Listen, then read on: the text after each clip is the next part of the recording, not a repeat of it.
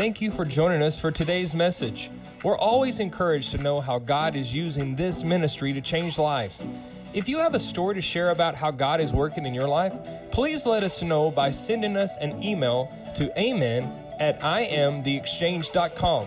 Also, if you would like to support this ministry financially, you can do so online at i am the exchange dot com. Doing this will help us to bless others and bring messages to you each week. Today's message is from our executive pastor, Pastor Kevin Keltz.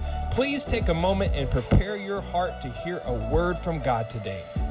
Good. Well, today we're going to continue a series that, that we've been Um, on for now four weeks, and if you've missed any of it, please go back, go to our Facebook page, and uh, watch those messages. I'm telling you, this is stuff that you need to be watching and watching again, and just stirring in your spirit and growing in your spirit. We want to create a place here where you guys can grow, a place where you guys can dream, you can be ministered to, you can grow up in your faith. And so the name of this this uh, sermon series is Seeing is Believing. Everybody say, seeing, seeing is believing. Come on, one more time. Seeing, seeing is believing. I remember when I was a kid, um, I, I have a younger sister. Her name is Candy. She's three years younger than me. And uh, our dad, his name is Kelly, and he would go on a business trip about once a year. And he's a jeweler. He he carves jewelry out of wax. He's a, a designer, and and the the national uh, big event for jewelers is in Las Vegas. And so I remember my dad would go on a trip to Las Vegas once a year. And my sister and I, we were so excited when he would come home. And many of you have some type of memory like this, when your dad went away and he came home, and me and my sister would run up to the door. You know, Mom would say, I see Dad, he just pulled up, and we'd run to the door. Daddy, Daddy, we're so glad you're home. We're so glad you're home. And then what's the next thing that you always say? What'd you bring me? Right? What'd you bring me, Dad? And my dad would say, oh, son, Candy. Listen, I love you guys, and I brought you myself. And we go, ah, Dad, come on. He's like, no, come on, it's me. And we're like, yeah. And we're right before, we were so excited to see him. Why? Because he was going to give us something, and we thought, you know, and now, you know, air is all left out of the cell, you know, and we're just like, man. And so my dad picks up his suitcase, and he'd go back to this room, and we'd done this song and dance before. We knew there's something for us in that suitcase, and so we'd run in there, and Dad would be opening up his suitcase, you know, and he'd be taking out his dirty drawers, and he'd be putting out his shirts, and all of a sudden he'd go, you know what? You're just in luck, because I did bring each of you a prize. And we go, yay, we love you, Dad. We love you so, so much.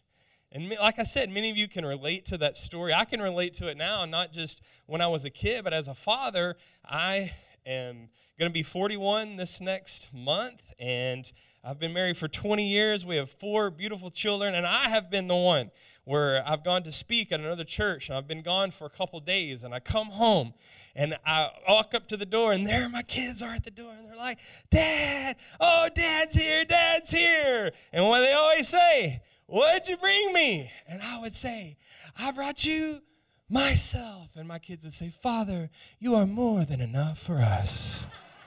Is that how you remember it? No, that's not what my kids said at all, right? They didn't say, you're more than enough. Let us, Father, go and do worship and pray and read the Bible. No, that's not how it happened at the Keltz house.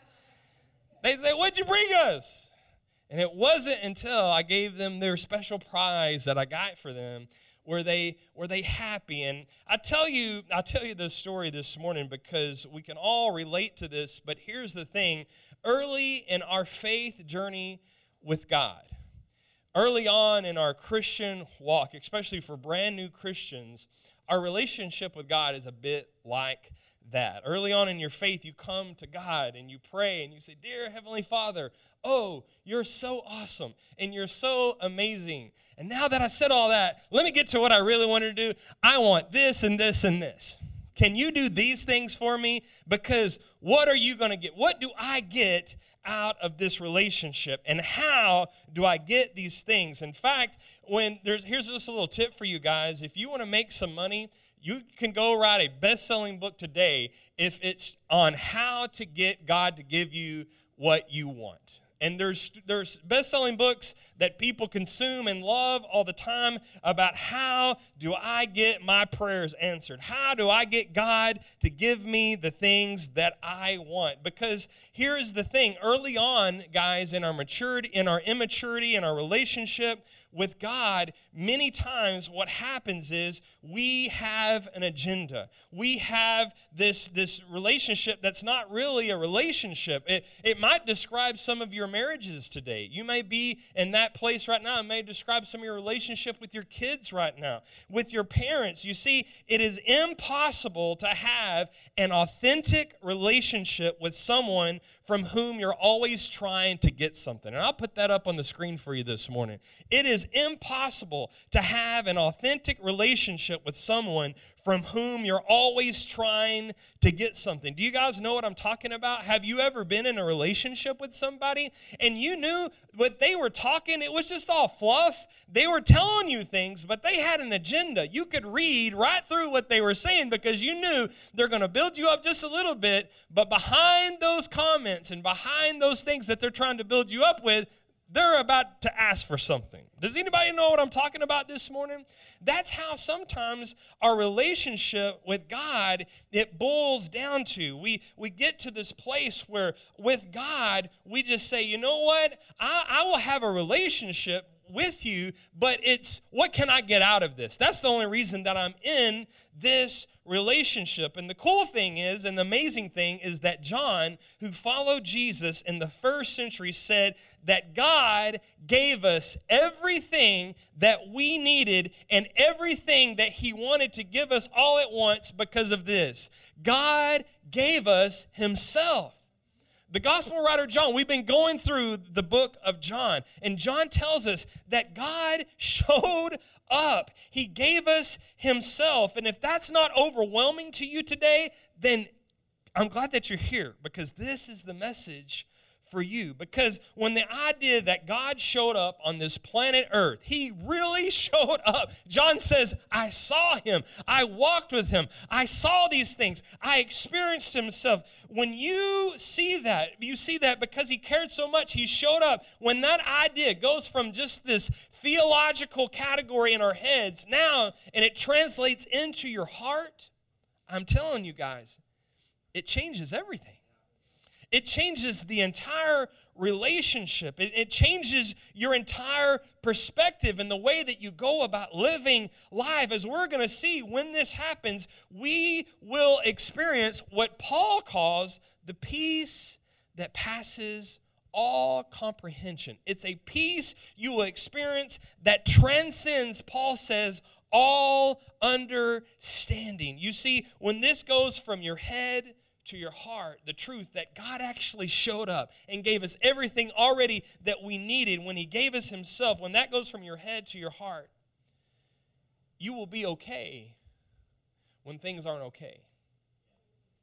You'll have a peace that transcends. And so we're in part four of this series, Seeing and Believing, and we've been following this awesome journey with John through the book of the Gospel of John, and it's John's journey with Jesus. And early on in this series, we talked about something that John said at the end of his book. And, and what we've been talking about is John, he, he dictates this to a scribe who writes these things down in, in Greek. And, and now it's been translated for us to English. And, and when he did this, at the end of his document, he gives us his thesis statement. He gives us, he says, this is the reason that I wrote this. And I'll put it up on the screen for you this morning. John tells us that he did not follow Jesus because of faith.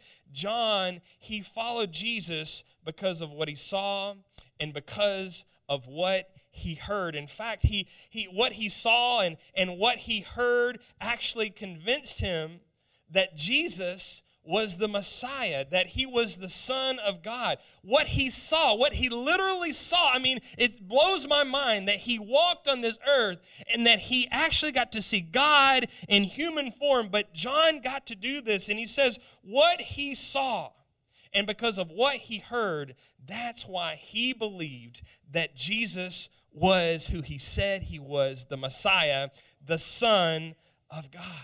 And it wasn't until of what he saw and what he heard that he was convinced that he was who he said he was. It wasn't until that point, then he put his faith. Then he believed in him. It wasn't he just said, I, I guess I'll believe what Jesus says and I hope it all works out. No, we can't confuse faith or belief and hope. Come on, somebody. They're two different things. He says, I saw these things. I was convinced. And what the things that when John starts to dictate his account as an old man and organizes his account called the Gospel of John, he he he does this around what he calls events. Everybody say events. They were real-life events that he saw with his own eyes, and it wasn't just him. We have the Synoptic Gospels that give their accounts of the same things that, that happened, but these events, he says, weren't just random acts of kindness. He says these events were actually, and I love this, and we need to start to change our vocabulary in the way that we talk about this. He says these weren't just miracles, they were signs. Everybody say signs. They were signs. And why were the, they, they signs? Because these signs actually became to him evidence. Evidence of what? They were evidence of Jesus's identity. So when it was an event, he said it wasn't just an event, it was a sign. It was a sign that became evidence. Evidence of what? Evidence of Jesus's identity. Evidence that when Jesus is walking on this earth, claiming, I am God, he has signs that proved that he is who he says that he was, his identity.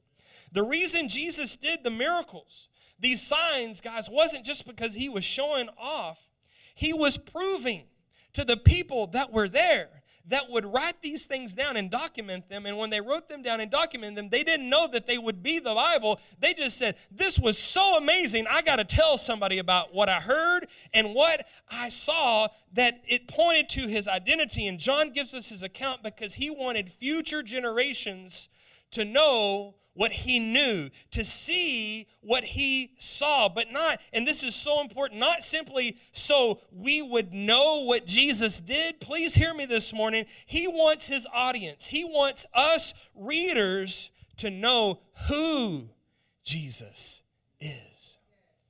Because recognizing who Jesus is will reframe your life like it reframed John's life. And so he tells us, at the very end, he says, let me tell you why I wrote what I wrote. Let me give you my thesis statement. It's in John chapter twenty, verse thirty-one. We'll put it up on the screen for you. He says this, these particular things. So at the end of his gospel, at the very end, he says, all these things were written, and the purpose was that you may believe. The reader, whoever reads this, that you will believe, and not just believe, believe that Jesus is the Messiah. Why? Because John believed that he was Messiah, that he was the Son of God, and that by believing you may have, have what? Have what? That's the question. That's, that's the question that people were asking in the first century. That's the, the question that people have been asking ever since. Uh, I, I'm sure at some point in some time you have asked yourself that very question, and maybe because you didn't get the the answer that you were wanting, you you became a little disenfranchised, you became frustrated, maybe you even doubted your relationship with God, because this is the question that we start to ask. What do I get out of this? What do I get out of this? And that's what we're going to talk about today as we journey with John and Jesus, because today we bump into the fourth sign in the series. It's the sign that John built the entire account around, and it's one of the most popular. You've heard this before. It's one of the most famous, one of the most well-known stories of all of the Bible. It's the sign of the feeding of the five thousand plus. Everybody say plus. That's important. We're going to get back to that in just a minute. Now, if you haven't been with us, let me catch you up just a little bit. The nation of Israel is like this big oblong nation that runs north and south. And, and last that we heard about Jesus last week, he was in the south city of Jerusalem. So this oblong nation, he's at the bottom. He's at the south. And he and his disciples began now to journey north about six or seven days to the Sea of Galilee. And they get on a boat and they go to the northernmost shore of the Sea of Galilee. They're about one hundred miles now at this time from Jerusalem. So that's a pretty good haul back in those days when you didn't have a car, the family truckster, right? They they walked a long way. And one of the reasons that we went, that that that they went, we're about to discover, is that John the Baptist had just recently been murdered. He had recently, John the Baptist, had recently been beheaded. And so Jesus and the disciples are mourning. They're they're in a, in a place where, man, you know, it, it's a it's a bad thing that they're that they're going through. And so they they try to go to a remote part. They try to get away, just kind of be by themselves. And we're going to pick up the story in John chapter six, verse two. And John tells us, "And a great crowd of people followed him because," everybody say because. Does it say because of their faith? Was it because of their faith? No, nobody in the first century followed because just because of their faith. They followed him, it says, because they saw the signs. He was performing these miracles, and they weren't just miracles. They weren't just events. What were they? They were signs. They saw these signs that he was performing. One, like healing the sick. He was healing people that they knew. Pastor Jared just talked about that, right? These things that are going on, please notice, it was what they saw. Jesus didn't just walk up to these people and said, "Hey, come follow me." A huge group of people, y'all just trust that I'm God. No, no, no, no. They believed because they saw, right? Everybody say saw. They saw. It's because of what they saw. And John is here giving us this, it, it, it, it's a pattern that you're going to see when you study the entire book of John. You'll see there's a pattern there. It wasn't just because of faith. John tells us, this is how it happened to me. It was because of what I saw. It was because of what I heard. And he shows us here again. So imagine this. Jesus' disciples have gone out of their way to get out of the way of all the people. And in spite of that, the people still find them. They've gone a long way to get out of the way, and the people still find them. They're in this region. They, the, these people here, he, he's close to us. We got to be close to him. Maybe, maybe if we get close to him, we can see him do one of his tricks. We can see him work one of his miracles. Maybe if we're even lucky, he might heal one of us. I don't know. Let's go check it out. So Jesus turns around and he sees this huge crowd, and they're in the distance. And John tells us, then Jesus went up on the mountainside and he sat down. You ever been in a place that you just needed to sit down? That was Jesus. He was tired. He, he, his heart was broken. John the Baptist had just been murdered. He sets down, man. The Bible, or John tells us that he, he, he sets down. And then he gives us a little detail that is very important. If you have your Bibles, just go ahead and highlight this because it's a detail that's in there for a reason. He says, and oh, by the way, you need to know the Jewish Passover festival was near. Who were the people that celebrated the Passover? It was the Jewish Passover, so it was the Jewish people, right? He wants you to know these are the type of people that are showing up. The Passover was near. This is given to explain the crowd's response later on in the story. You probably know Passover was a Jewish celebration celebrating how God brought the Israelites, the Jewish people, out of all of the bondage of Pharaoh in Egypt. Y'all remember that? And so every year, this is not something that we celebrate, but Jewish people still celebrate the Passover till this day. Jesus was a Jew. He celebrated the Passover. And so he gives us a little context of what's going on. And in the first century, Passover reminded these people, the Jewish people, that they were once in bondage, but God sent a Savior. God sent a deliverer. God sent a prophet. Y'all remember what his name was? It was Moses. He sent the prophet Moses as Moses comes in, and they celebrate this every year. And how many know at the time when John is telling us that this happened, that the Jewish people now are underneath somebody else's thumb? It's not the Egyptians. Who was it? It was the Romans, right? And they hate that. They hate that because God told them, this is the promised land. This is the land that I gave you. And now it's being occupied in this, this, this place where the Romans are coming in and telling them how they can live and what they can do. And they are sick of this, of all this. So the story continues, and John tells us that when Jesus looked up and he saw a great cl- uh, crowd coming toward him. So, so get the picture. Jesus is tired. He's brokenhearted. He's sitting down. He, he looks, and out of nowhere, he had to be thinking, really? Really? I was trying to go on a little vacay. I was trying to get some time to myself, so that I could just get all, I mean, he's fully God, but he's fully man. And he knows that his disciples, he's like, for, I mean, for real, right now, these people are coming, the crowds are coming, and it's not just a hundred, and it's not just a thousand. It's thousands upon thousands of people.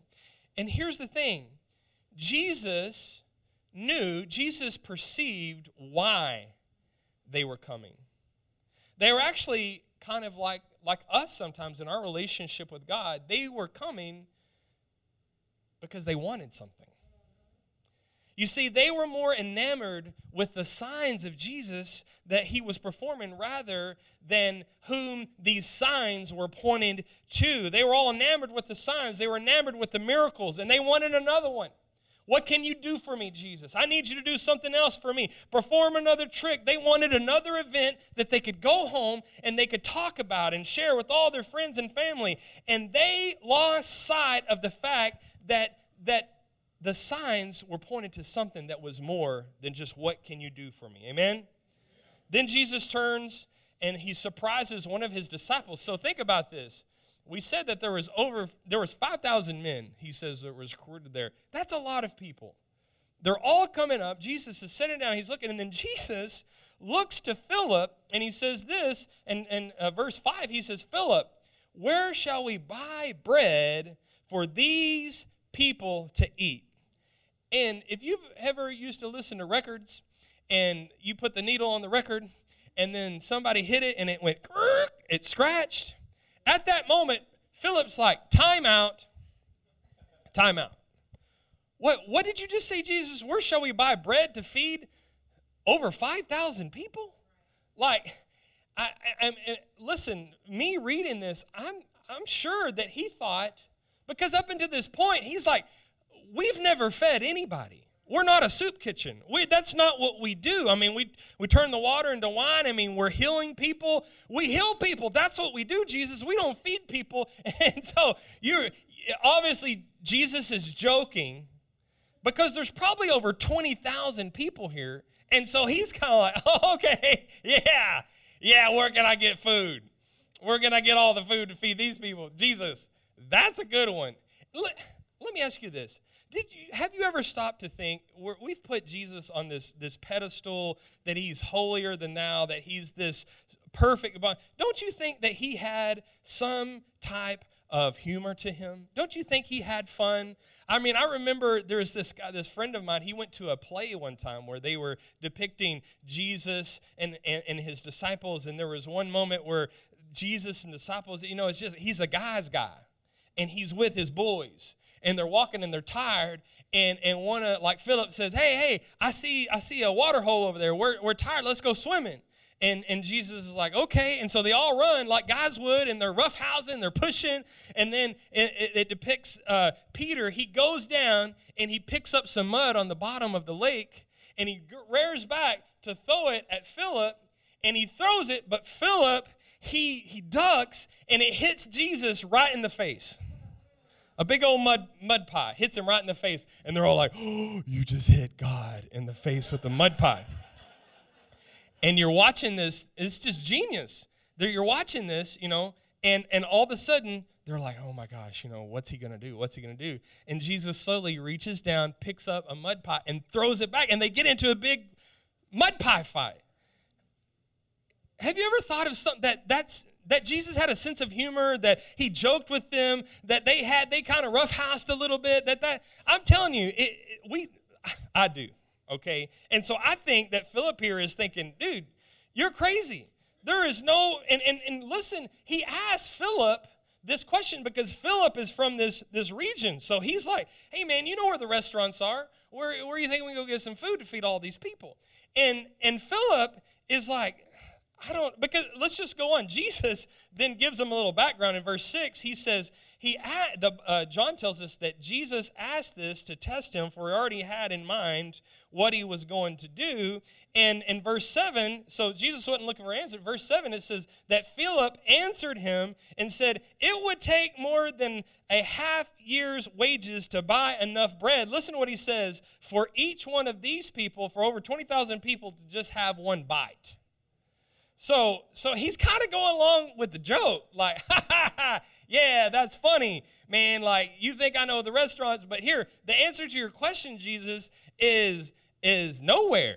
There's nowhere to get that much food. Ha, ha. So you're always, you know, you throw the mud pie, I throw the mud pie. Ah, yeah, yeah, Jesus, you're funny. I'm funny. And then all of a sudden, as you're looking at this, Andrew speaks up in verse eight. And it says, uh, John tells us that another one of his disciples, Andrew, Simon Peter's brother, spoke up and he says, hey, here's, here's a boy with five barley loaves, right? This is the, the food that the poor people ate. And then he's like, I'm in on this joke too. Yeah, he's got five barley loaves and two small fishes. And, and how is this going to go so far among so many? And it's like, oh, yeah. Uh, yeah, we're going to feed all these people, Jesus, hey, and, and here's a kid, and we're going to feed him with this, ha ha, and all the disciples are like, yeah, that's hilarious, Andrew, you're so funny. But Jesus wasn't joking. Gee, they, you find out that Jesus was not joking, and in verse ten, John tells us that Jesus says, well, have the people sit down, and it's like, what? I mean, if we had, even if we're going to feed the people, you don't, people don't sit down. They line up. They line up. And he's telling, well, have them sit down. It says there was plenty, John tells us there was plenty of grass in that place, and they sat down. And then he gives us another detail because of what's about to happen. He says this, and there were about five thousand men there. Everybody say five thousand. Um, I've heard it taught before, you know, that back in those days, they didn't, you know, women didn't really matter, so that, that's why they didn't count them. And, hey, you know, you can go with that, but I, I really think there's something going on here in this story that's more than meets the eye, because it specifically five thousand men was equivalent to a Roman legion. That's how they measured a legion. It was five thousand men. So What what the writer is doing here, what John is doing, is he is giving us a little clue here. He's letting us know that there, and you'll find out why in just a second what, by what Jesus says, but there, these people are thinking, listen, there are five thousand men. This is like a Roman legion. This is a lot of Jewish people here, and remember, these Jewish people have been under the thumb of Rome, and they've been praying for a Messiah that will come and liberate them. They're praying for another Moses. They're praying for another deliverer, right? That's that's the, the, the context of everything that, that's going on. And verse eleven says, and then Jesus took the loaves and gave thanks. And at this point, the disciples have to really be laughing, going, man, Jesus is taking this joke too, too far. Because he takes just a little bit of fish and a little bit of bread, and he's like, we're about to feed over twenty thousand people. Let's thank God for this food we're about to feed to them. And they're like, man, because he's like, bow your, bow your heads and close your eyes. And at this point, the disciples, they're not bowing their heads, and they're not closing their eyes. They're going, he's not joking. Jesus has lost his mind. If the illustration that I would give to you today, it would be like if I went to the Astros game today and I got out of my seat and I had a microphone and a hot dog and I walked down to the pitcher's mound and I said, hey, Astros fans, y'all having a great day today? And they're like, yeah, woo. And I was like, hey, I just wanted to let you know that I brought us this hot dog to eat. So let's all bow our heads and close our eyes as I thank God for this hot dog that we're all about to get fed from. Nobody would have bowed their heads and nobody would close their eyes. They said, this boy's crazy. He's done lost his mind. Like, you better, you well, hey, hey, Pastor, you need to be praying for Oscar Mayer. We need food truck to show up for something because they, they, they, we're not going to all be able to eat that. And this is what Jesus is doing. He's praying over what equates to just a little hot dog to, to try to feed twenty thousand people.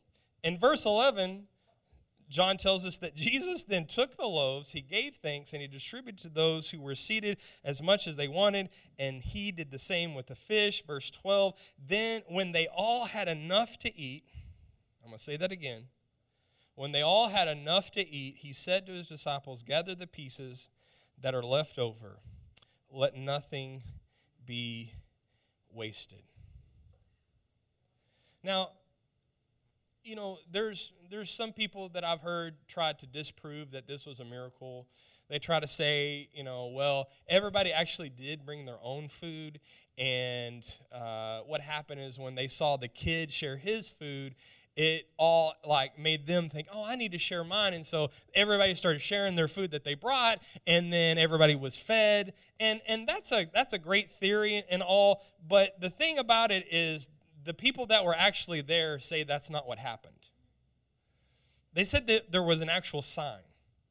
And it's gonna you're going to find out in a second that the people began to acknowledge this sign. They began to acknowledge that this is awesome. I don't know when it dawned on them, but all of a sudden, baskets of food is being delivered, and they never saw, the people are eating it, and they're like, wow, man, we never saw a horse and a cart pull up.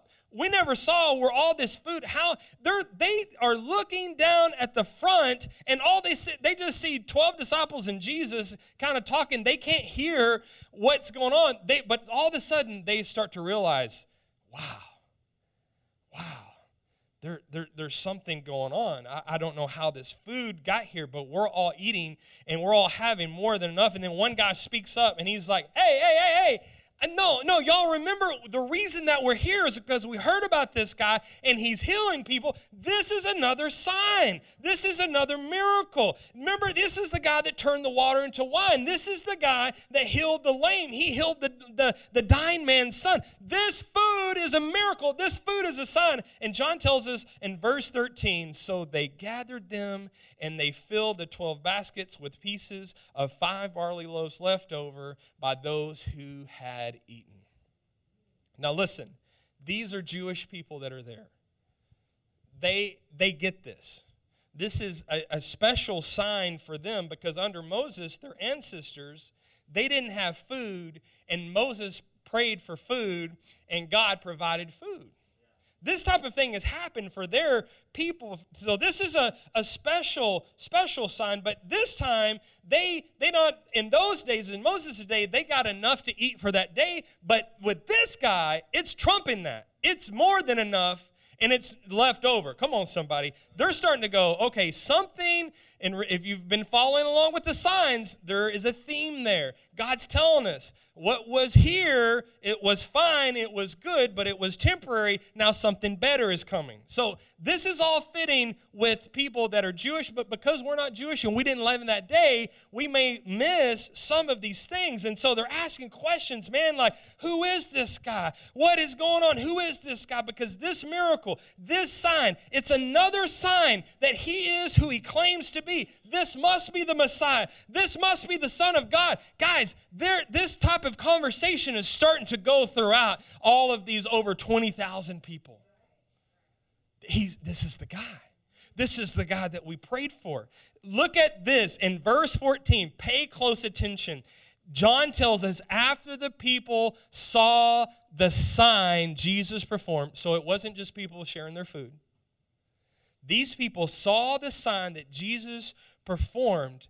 They're speaking about it. They began to say, surely this is the prophet who came in the world. So because of what they heard and because of what they saw, what happened? They believed. They said, this is him. We've been looking for this guy for years and years and years. This is the Messiah. Listen, for a moment, for a very small moment, they shift their focus. And the reason that it lasts for a moment is because they're going to get hungry again. But right now, they're full, okay? They are full, and for just a moment, they're able to take their minds off of themselves and off of their lives and off of what they need and off of their own appetites. They're able to take their minds off of themselves, and they're able to shift their focus from a sign to a person. From a sign to a person, the sign was pointing towards the person that now they have to recognize, oh, I can remember now that Moses spoke long ago that another prophet would come, that Daniel spoke, that a son of man would come. And for just a moment, they got it. And they went, it's him. But Jesus knew their recognition and their acknowledgement was temporary. So John tells us in verse fifteen, Jesus, knowing, if you have this, um, highlight this, please. Verse fifteen, Jesus, knowing they intended to come and make him king by force. He perceived that they believed. But listen, his way was different than their way. Because they thought when the Messiah came, he's coming not for the world, but he's coming for us. Just like Moses came for the Israelites. That's what they're thinking. And when he comes, he will deliver us, not from the world, but from Rome. And Jesus perceives this. Please, please pay attention, because this is so important. This is what all the foreshadowing that John is doing in his document is about. Think about this. They start to look around and go, hey, we have a legion of our own here. That's why John tells us there was five thousand men. And they say, we have the start of an army. We have now the promised Messiah who will deliver us not from the world but from Rome. He's here. And Jesus perceived that they were about to go down there and make him their king. And they're thinking in their mind, they're starting to talk amongst each other and saying, listen, if we, we're up north, if we start to go down south on the Sea of Galilee, we'll pick up some momentum, and five thousand will turn into ten thousand, then we'll have two legions. And as we continue to walk, because this is going to take, you have that much people, it's going to be more than six or seven days, we will gain more and more momentum. That ten thousand will turn into twenty thousand, well, by the time that we get to Jerusalem to take back what was given to us, because this is a sign that the Messiah is here, we'll have four legions and we'll be able to take Rome out of our territory. This is what they are starting to see. This is our Savior. This is Moses two point oh. He is here, guys. Let's go. Let's do this thing. Can you imagine this? And Jesus knew this, and as it turns out, he would, in fact, lead his disciples through the gates of Jerusalem during the Passover. But it would be a different Passover at a different time. And, and when Jesus, when Jesus does this, when he leads his disciples through the gates of Jerusalem during a Passover, it was not to be coronated as king, but to be crucified. So Jesus knew their heart, and he knew their intent, and Jesus knew their motive, and their motive had very little to do with who he really was. It had everything to do with what can you do for us? And in verse fifteen, John continues the story and says, Jesus, knowing that they intended to come make him king by force, he withdrew again to a mountain by himself. But before he leaves the crowd, before he he he dismisses he dismisses the crowd and he goes to his disciples, he gets his disciples together, because listen, I can tell you, when you study the Gospels, the disciples were thinking the same way too. When Jesus starts saying, I must die, I must, they're like, no, no, no, no, no, no, no. You are a Savior and you will save us from Rome. And so he kind of calms them down, and he puts them on a boat, and he says, go across the water, and I will meet you on the other. You guys kind of simmer down. I'm going to get away from these people because they're wanting to start a war. I want nothing to do with this. This is not why I'm here. It's actually not my time yet. And so he he continues to go on, and he says, listen, I'm going to meet you on the other side. And, and, and, and here's the thing.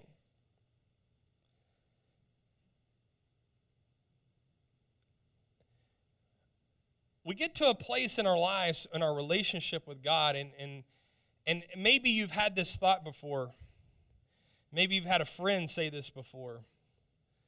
But there's this thought that says, you know what, I, I pretty much gave up on, on, on this church thing, this faith thing, this, this God thing, because I wasn't getting anything out of it. Have you ever said that before? Have you ever heard somebody else say that before? You know, like, I used to be really involved in church and committed to church, but I just wasn't getting really anything out of it, right? I, I, I've tell you, I've said that before. You know, like, listen, I used to give, but, you know, I wasn't really getting anything out of it. I used to, you know, really go up to the front, man, but I wasn't getting anything. And the point that Jesus is about to make is, as long as it's about getting something out of it, you still don't understand it. You see, as long as this is about us just getting something out of it, this relationship with God, that you come here to the exchange and you come here so what you can get out of it. What what have you done for me lately, God? What what can I get out of this? It it just goes back to the story that I started the message with today. You're just that kid running up to the door and saying, oh, Daddy's home. I don't, what did you bring me? What what what can I have? And and and in verse twenty-five, Jesus goes to the other side of the Sea of Galilee with his disciples, and the crowds find him again there. And they show up, and John tells us in verse twenty-five, when they found him on the other side of the lake, they asked him, Rabbi, when did you get here? And it's that type of empty conversation that you have with somebody before you tell them what you really want. And that's what they're having. They have this spokesperson, because remember, you're, if, when you're trying to navigate a relationship with somebody that you want something from, you're never direct, and there's always an agenda. And so they're they're kind of, you know, sweet talking. They're doing the dance, right, with Jesus. And then verse twenty-six, Jesus, he answers the question, the heart. He says, verily, truly, I tell you, you're looking for me, not because you saw the signs anymore. At one point, it was that, but not because you saw the signs, but because you ate the loaves and you had your fill. He says, you're here for food. You miss the point of the signs. You're, you miss what the sign was pointing to. You thought the sign was the, the point. You thought the miracle was the point. And then he leans into that crowd. I think it would be safe today to say that he leans into all of us. And he says, look, and this is his words that he says. He says, come on, do not work for. In other words, do not live for, do not work for, don't give your entire life to, guys. Don't waste hours of the day and waste your life. Don't think about all the time. Don't simply work for. He says, don't work for food that spoils, but for food that endures to eternal life, which the Son of Man will give you. He's saying, come on, guys. Don't you realize what I'm offering?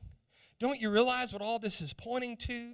And he, he's like, it, it, this is about me and about my kingdom coming to this earth. Verse thirty, so they asked him, what then shall the sign that you will give that we may see it and believe you? What will you do? They're saying, hey, okay, we're starting to believe again, but man, we want you to do something else for us. Do something else for us. Show us another trick. Show us another trick. Now, we're going to talk a lot more about this next week.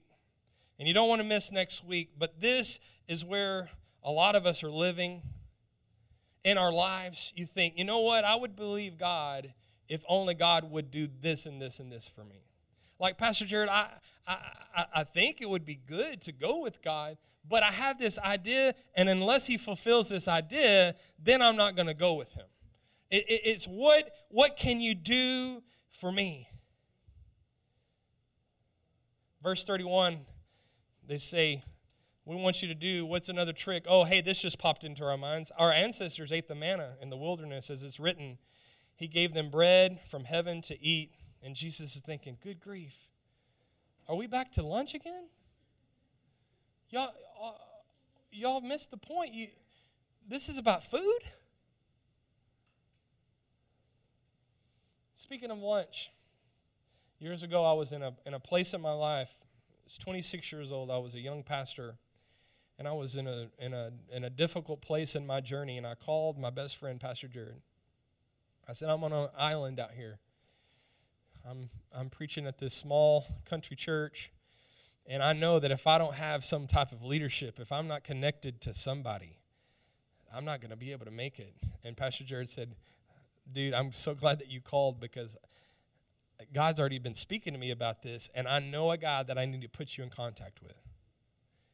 And I was like, "Wow, okay." He said, "His name is Jamie Englehart, and I'm going to send him to you." So Jamie Englehart came, and I met him for the first time. He preached at our church, and it was awesome. And he was amazing. In fact, as I began to sit down with him at lunch and over the days that we spent together, I saw this is who I want to be in the future. This is a man of great wisdom and great grace and great leadership. This is a man of God, of insight. And not only that, this is a man who would care for my soul. And as we're talking at lunch, he gets to a point where he pops a question. He says, "Kevin, is there anything that I can do for you?" And I thought, seriously? This is too good to be true. I, there's no reason somebody uh, with this much impact on the earth and, and as amazing as he is, there's no reason he should be right here sitting in front of me in Roaring Springs, Texas. I was, I was at a place where I was just thankful that I was with him. I, I, I couldn't believe that, that he was there. And this is what I told him. I said, "Jamie, I, I'm not looking for you to give me something. I just want relationship. I just want to relate to you, man." See, I was honored to meet him, and that he would come to my little town. It just blew me away. And to ask him for something in that moment would have just been weird. It would have messed up the whole relationship. I think it was a test. Like, what do you really want? Are, do you just want to be in this so you can get something out of me, Kevin? And I said, "No, I just want, I just want relationship, man."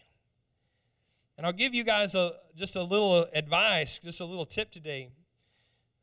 Do you know what you need to ask when you meet important people? What you need to ask for them? It's not for stuff. It's just for questions, for wisdom. You get an opportunity to glean and learn. You don't ask for stuff. You think in that moment, what a moment this is. What an honor it is to be with this person. And what I'm about to say is so important. These men and women are standing on the edge of the Sea of Galilee. And I'm about to close, guys. They're standing in front of the Son of God, the Messiah. They are standing in front of the light of the world, God in a body. And all they can think about is their appetite. Show us another trick. We need some more fish and chips. They can't see past their stomachs. In fact, when you read the rest of John chapter six, some of you know the story, but on that particular day, John was there, and he tells us that at that moment, many people decided to unfollow. Well, he's not going to do what we want. I'm out.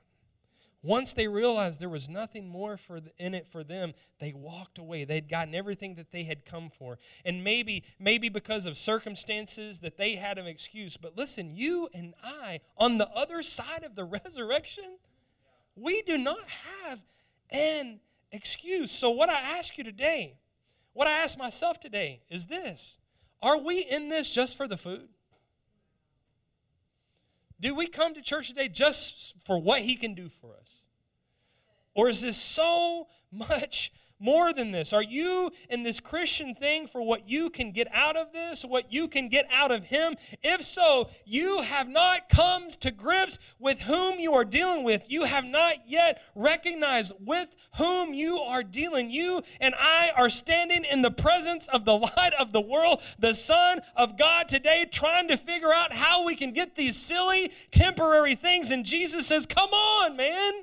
Don't spend your whole life working for those things. Don't spend your whole life just thinking about those things. We have been invited to follow him, guys. And this is no small thing to which we have been invited. I'm going to ask the worship team to come up. I mean, think about this, guys. If every Christian in the United States just for two weeks would stop asking God for stuff, and just simply start loving the people around them, the impact would be felt. If we got out of our small-minded thinking and just got to a place where we stop asking God for stuff, and if you can do this for me, and if you can do that for me, and I just want to be fed, what is in this for me? If we would just stop doing that for two weeks, get a clue and just start forgiving people.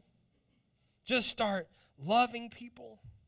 See, the question that Jesus was trying to get to his audience to focus on is this: who do you believe that I am? And they saw him as nothing more at the end of this than just a magic rabbi. And then they lost interest after the show.